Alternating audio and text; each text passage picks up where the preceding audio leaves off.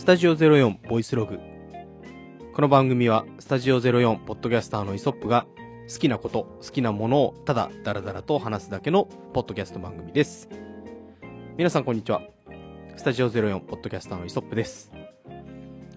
えー、本日は2月の21日金曜日、えー、夕方5時30分ぐらいなんですけども、えー、だいぶ日も伸びてきて、えー、まだ少し明かりが外にも残っているような状況です。えー、気温も、えー、すごく過ごしやすい気温でした、今日は。ちょっと冬とは思えない、もうすぐ、まあ、春が来るんだなっていう感じの気温になってました。まあ、えっ、ー、と、世の中は、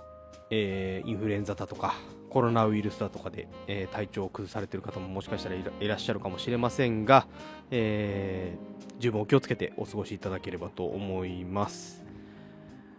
えー、今回はですね、えー、と、先週、えー、ちょっと都内と、えー、その他にもちょっと行く機会がありましたので、そのことちょっとお話ししようかなと思うんですけども、えー、まずですね、2月の11日、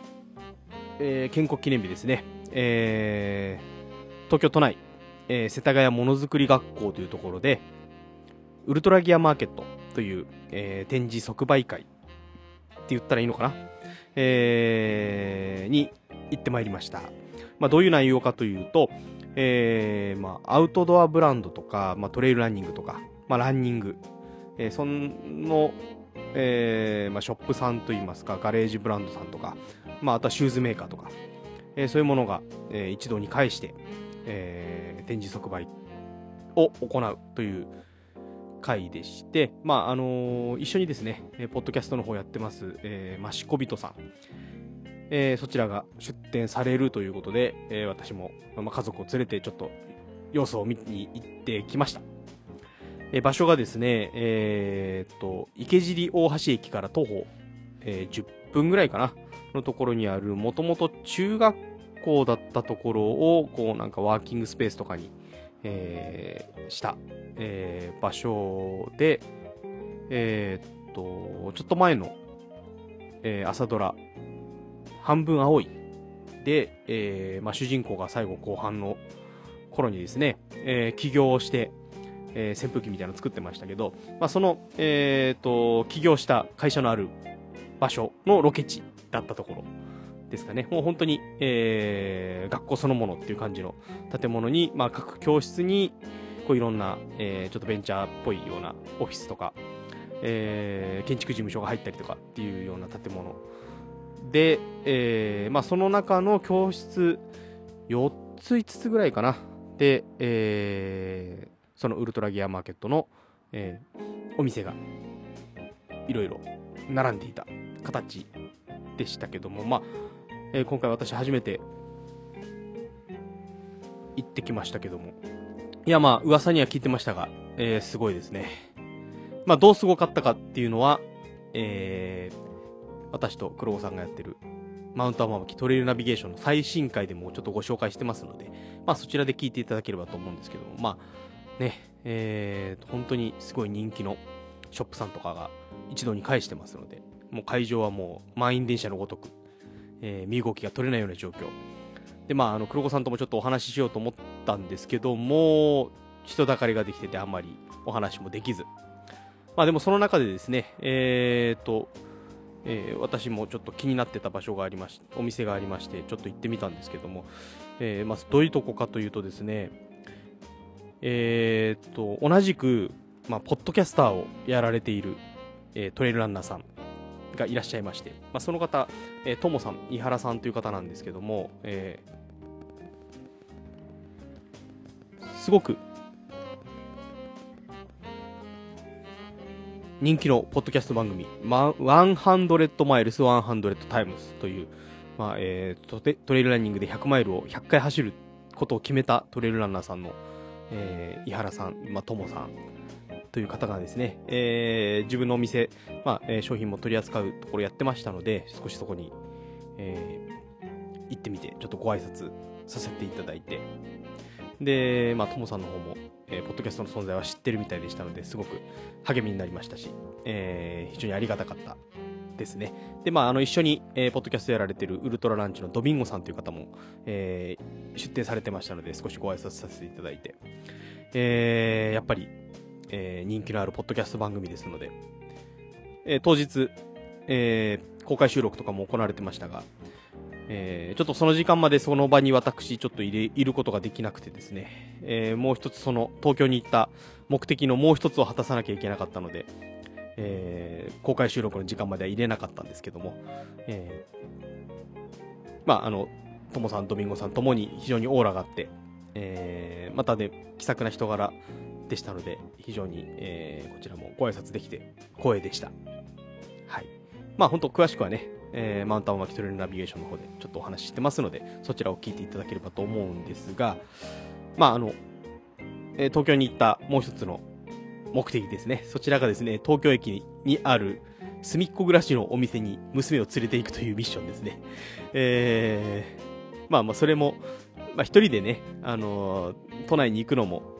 えー、ちょっとなんか家族に申し訳なかったので、まあそういう理由をつけて一緒に、えー、都内についてきてもらったところもあるんですけども、まああの、えー、4歳娘が隅っこ暮らし大好きですので、えー、ついでにですね、東京駅まで行って、えー、お店でちょっと、えー、ぬいぐるみなんかを買い与えてました。奥さんが。はい。えー、まあ子供も喜んでくれたみたいなので、よかったですね。まあでもあの、池尻大橋から東京駅に行く間にですね、まあ、あの渋谷に新しくできた渋谷スカイというあの展望台の方にもちょっと行きまして、えー、まあでも、すごく、えー、やはり、都心の展望はすごいなっていう方の、えー、思いました、えー。どういう場所かというとですね、えー、っと、屋上展望台なんですけども、まあ、えー、本当にオープンエア屋上なので、えー、まあ、遮るものがなく、ガラスとかもなく、えー、東京の街を一望できますし、まあ、富士山とかね、えー、羽田空港とか、そういうところまで見渡せるような施設で。で、やはりコロナウイルスのせいかもあったかわかんないんですけども、えーと、そんなに混んでもいなくてですね、えー、まあ本当に、えー、渋谷のスクランブル交差点がもう本当にミニチュアみたいに上から覗き込めるような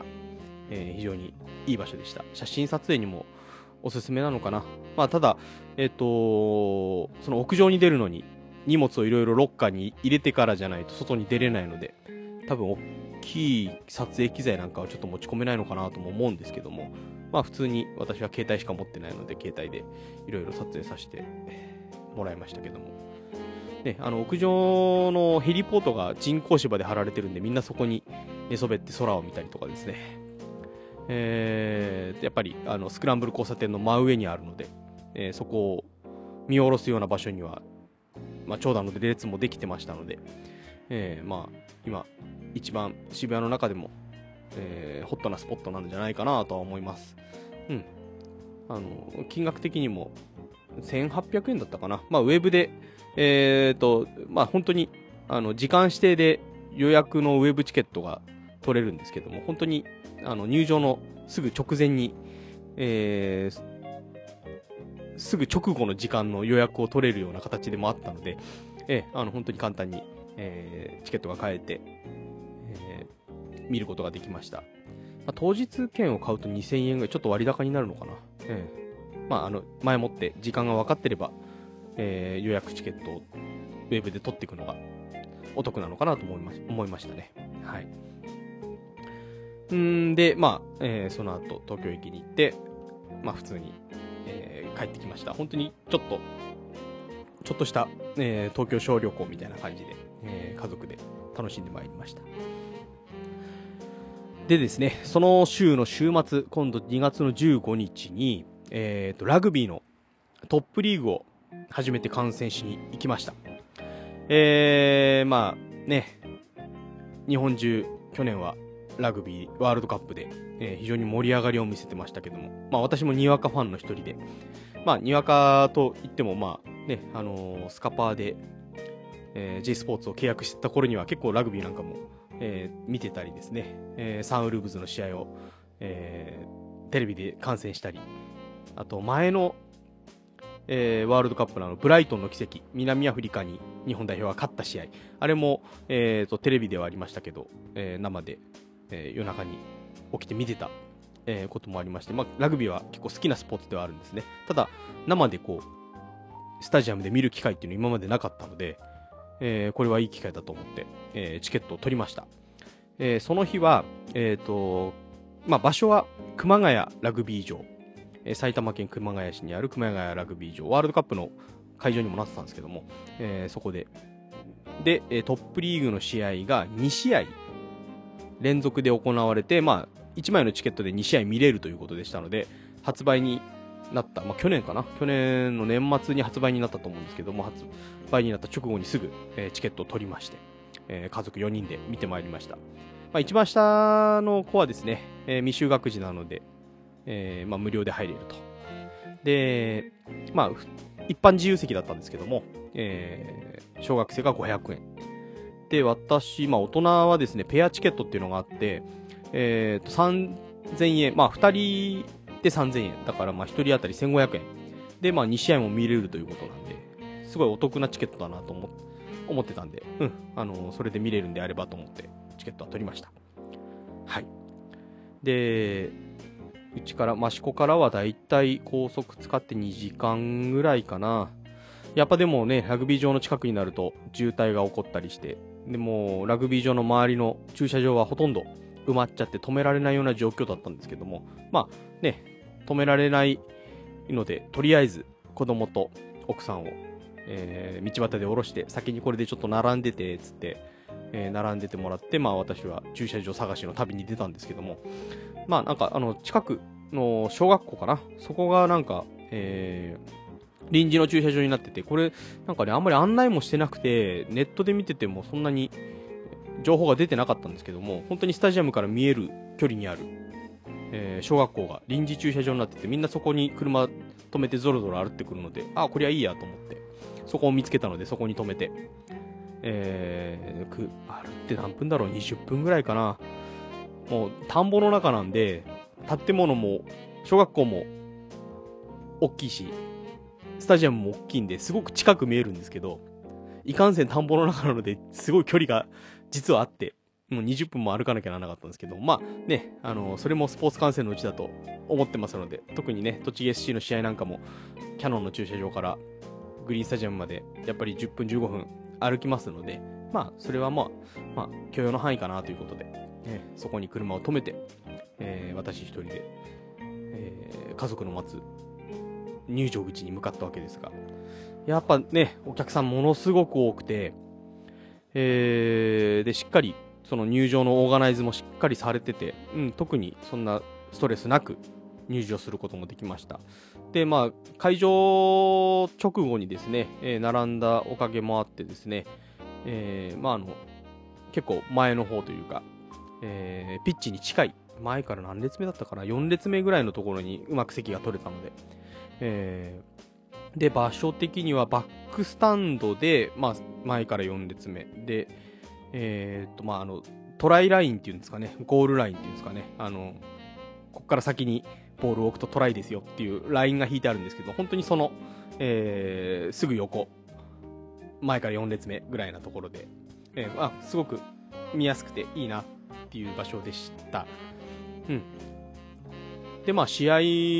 前にですね、いろいろ物販に行ったり、えー、食事食事をですね、ちょっと買いに行こうかなと思って、えー、スタジアムの外に一回出たんですけども、いや、まあね、あのー、お店の数もすごく多くて、で、並んでる列もそんなに、店が多いせいか、そんなに並んでないですし、えすぐに物も買え買えましたし、で、ね、キャノンの、えー、キャノンのチームも来てたんで、キャノンの物販、まあ、チームの物販あったんですけども、まあ、キャノンのブースのとこには、あの、ワールドカップでも活躍された田中文選手、あの、小柄なスタンドオフの選手ですね、えー、田中文選手が、えー、その日ちょっと試合出られなということだったので、ファンサービスにこう答えてまして、私も近くで見て、うわ、こんなちっちゃい体なのに、あんな大男たちと戦ってたんだなって思うと、わ、すげえなって思いながら、えー、田中文さんを近くで見れてよかったと思って、えー、ね、さらにこう、えー、テンションが上がったわけですけども。で、まあ、で、いざ試合の方ですけども、えー、っと、第1試合が、キャノンイーグルス対ホンダヒート。えー、キャノンの方には、まあ、試合には出ませんでしたが、田中文選手、ワールドカップで活躍した田中文選手と、えー、田村優選手、えー、有名なところではですね。えー、で、えっ、と、ホンダの方には、えー、こっちもワールドカップでブレイクしたグー・チヨン選手、グーちゃんですね。えー、もうすごいあの女性から黄色い声援が飛んでましたが、えー、グー選手と、あと、レメキ選手、あのウイングですごく速い選手ですね。えー、が、えー、ワールドカップ代表として出てたメンツですね。まあでもその他にもですね、結構各国代表、えー、南アフリカの代表、ワールドカップに出た代表だったり、オーストラリアの代表だったり、結構いろんなチームに散らばってて、えー、意外とこう、あの、ワールドカップで戦ってたすごい選手たちが来てるんだなっていうのを、その時初めて知りましたけども、えー、まあ、まあ、試合はね、すごく拮抗した、すごく、あの、いい試合で、トライもたくさんあって、えー、まあ、結果的にはホンダの方が、えー、勝ったのかな。えー、まあ、やはり、えーと、ワールドカップに出た選手たちがボールを持つと声援も大きくなりますし、特にね、やっぱり、えー、グ選手ですね。グーちゃんは、本当に、えー、ね、あの、試合が終わった後も結構ニコニコなんかしてて、あ、これは人気出るなと思って見てましたけども、もう試合もすごく面白くて。で、で2試合目が、今度パナソニックワイルドナイツ対、えー、東芝ブレイブルーパス。えー、まあ、パナソニックの方はもうタレント集団、えー、日本代表っていうと、堀江選手、稲垣選手、バル選手、えー、松田選手、えー、まあ、あとは試合には出れなかったですけど、坂手選手も、えー、代表でいましたし、まあ、福岡選手は、えー、7人制の方に専念ということで、えー、まあ、もう、えー、15人制は出ないので、えー、現地にはいませんでしたが、まあ、そんだけ、えー、日本代表の選手が多い、えー、チームでもありますね。で、対する東芝の方はやはり、えー、リーチマイケル選手。まあ、リーチ選手もすごく人気ありましたね。もうボールを持つたびに会場中がリーチって言ってね、えー、もう子供たちもそれが言いたくて言ってるみたいな感じですね。もうボールを持った瞬間にリーチ、リーチってね。も会場もどよめくぐらいみんなこう、えー、リーチが持つとリーチコールするみたいな、もう定番になりましたね。あれ言っててやっぱり楽しいです。で、しっかり見てないとリーチ選手がボール持ったかどうかもわかんないので、しっかり試合も見ますし、えー、ね、持てば、その、リーチコールが言えるみたいな、ね、あのー、本当に、楽しい試合でした。ね、で、まあ、やっぱり、あの、稲垣選手なんかも、えー、ね、女性に、本当に人気で、やっぱ笑わないんですね。えー、試合中も笑ってる顔は見せませんし、試合終わった後、こう、ファンの方に挨拶に来るんですけども、そういう時もやっぱり笑顔を見せず、でもやっぱりなんかね、こう、えー、男前で、こう、パワフルなプレーっていうのはもう、ね、あの、男でも引きつけられますよね。まあでもそれ以上にやっぱり、そのパナソニック東芝戦にでもですね、えー、ワールドカップに出た各国代表が、もうニュージーランド代表だったり、南アフリカのね、優勝したえー、決勝戦にも出てたような選手が出てましたので、やっぱりなんかレベルの高い、えー、すごくエキサイティングな試合でした。まあ、中でも、えーと、ニュージーランド代表のホワイトロック選手はもう体も大きくてですね、えー、すごい体本当強くて、うわ、でかいな。もうパッと見もうでかいっていう印象が一番あってですね。あの、稲垣選手なんかも、あのね、よくテレビ出てた時は、えー、福岡選手とか田中選手とかと一緒にテレビ出ることありましたけどね、普通の人からするとやっぱり大きいんですけども、それ以上に頭一つ二つぐらい、ホワイトロック選手なんかはもう頭、ね、あもう背が高い、えー、もう横にもでかいみたいな、そういう選手がね、あのー、もう飛んだり走ったり、体ぶつけ合ってる試合ですよね。もう、なんつうか、なんつうのかな、もう興奮を抑えきれないみたいなね。もう本当に楽しい、えー、試合でした。ね、あの、まあ、どこを応援してるっていうわけでもないので、こう、フラットに見れたので、どっちのチームが、えっ、ー、と、どっちのチームがいいとかそういう感じじゃなくて、いいプレーをすればもうどこもみんな盛り上がるみたいなね。まあ、すごくあの平和的で、で、みんなでエキサイティングして楽しめる本当にいいラグビーの2試合を見ました。ね、あのー、またこれはね、行きたくなりますね。それでね、今日ちょっとチケット見てみたんですけど、まあ、熊谷の試合はほとんど2試合連続でやる試合が多いので、えー、ほんと最終戦までチケット全部売り切れちゃってましたね。で、5月の最終戦にまだチケット余裕があったので、もうそれはもうちょっと、とりあえず抑えちゃって、えー、また見に行こうかなと思います。で、一応、何月かな ?4 月あたりに1試合だけまた熊谷であるんですけども、その試合はまだ売り切れてなかったので、あ、3月か、3月の頭かな、えー、にあったので、まあ、それもちょっと家族と相談して見に行けるようであれば、またチケット取ろうかなと思います。ね、えー、チケットも本当に1500円ぐらいで済むので、えー、安く、えー、本当に楽しい時間を過ごせるんじゃないかなと思います。はい。ね、うん、栃木 SC の試合も結構見に行くんですよね。まあ、あの、益子で生まれ育った J リーガーもいますので、えー、まあそういうのもあるので、栃木 SC の試合は結構去年あたりからよく見に行くんですけども、ね、あのサッカーだと結構ね、片方押し込まれちゃうような時間が長く続いちゃったりとかもあるので、ね、あの面白くないなっていう時間も結構あったりする試合もあるんですけども、もう本当ラグビーはもうね、あのたまたま実力が拮抗しているチーム同士の試合だったっていうのもあったかもしれないんですけども、えっ、ー、と、もう試合の展開が読めなくてですね、もう、えー、行ったり来たり、スピーディーに、えー、試合が行われますので、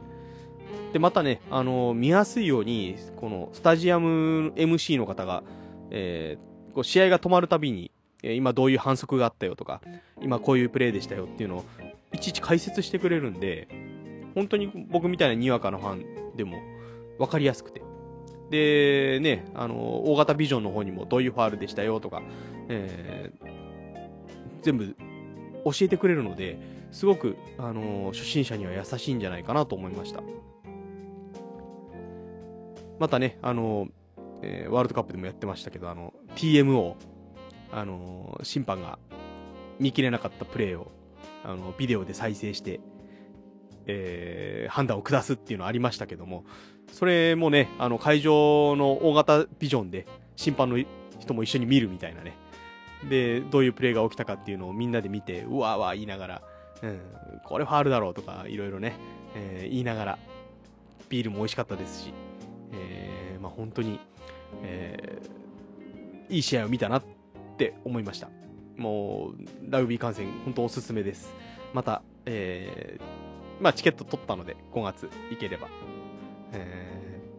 ー、見てこようかなと思ってますので、またその時にはお知らせしたいと思います。はい。まあ今回はね、あの、にわかのウルトラギアマーケット散策と、えー、にわかのラグビー観戦というお話でしたけども、えー、今度はですね、えー、今月末2月29日いよいよ、えー、東京事変の復活ライブ、えー、東京国際フォーラムでありますので、また、え、都心の方にちょっと行きますので、で、まあ、ちょうどその時にですね、え、ー、と、渋谷のヒカリエとかでも益子関連のイベントが行われてたりとかですね、え、ー、と、焼き物のポッドキャストでも言いましたけど、えー、日本橋の丸善で、え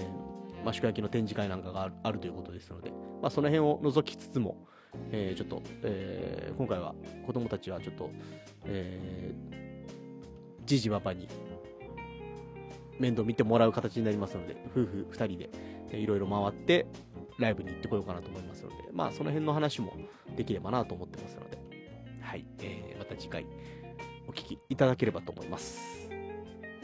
でそんなところで、スタジオ04ボイスログお伝えしたのは、スタジオ04ポッドキャストのイソップでした。また次回。